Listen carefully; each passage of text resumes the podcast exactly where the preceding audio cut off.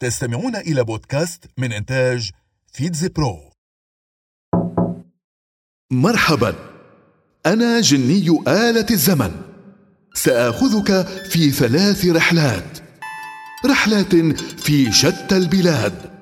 حدثت فيها أحداث في مثل هذا اليوم بالذات. 2017 أنا الجبل الجليدي الكبير.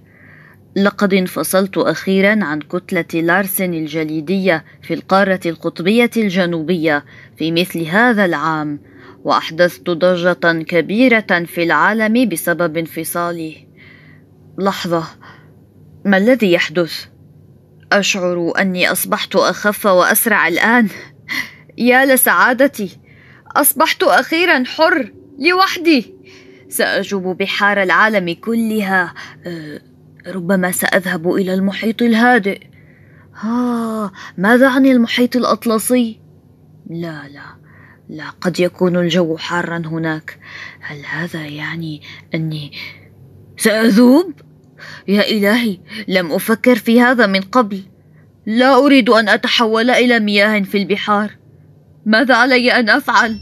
يا إلهي 2016 لقد حاولت كثيرا نسيان تلك الحادثة المأساوية ولكنني لم أستطع أبدا. طرقت أبواب الكثير من الأطباء النفسيين ومع ذلك لا تزال تلك الحادثة تلاحقني. لقد كانت الأسوأ في حياتي. آه لقد انفطر قلبي. في مثل هذا العام كنت الحادثة الأفجع في إيطاليا. لقد تسببت في موت خمسة وعشرين شخصا وإصابة العشرات أيضا. لا أذكر كيف حصل هذا. كل ما أذكره أني سمعت صوت اصطدام وانفجار كبير وقع بين قطاري ركاب وجها لوجه بالقرب من مدينة أندريا بجنوب إيطاليا. أذكر أذكر جيدا صوت سيارات الإسعاف والدفاع المدني. كانت تهرع مسرعة إلى المكان. كانت المنطقة تمتلئ بالقتلى والجرحى وصرخات الاستنجاد.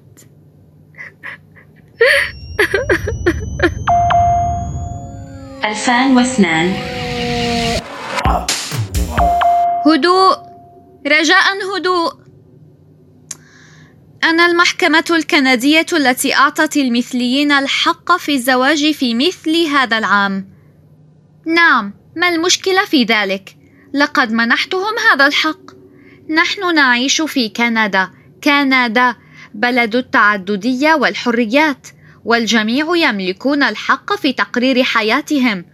أظن أننا تجاوزنا تلك الحقبة الزمنية التي كانت تنظر للعلاقة المثلية على أنها جريمة كبرى يترتب عليها الإعدام. أعلم أن قراري هذا أثار ضجة كبيرة في العالم وهنالك الكثير من دول العالم التي عارضتني وهاجمتني لأجل ذلك. ولكني هدوء!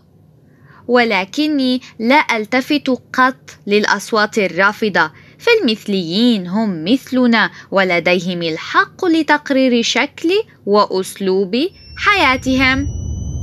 رفعت الجلسة. العودة إلى الواقع.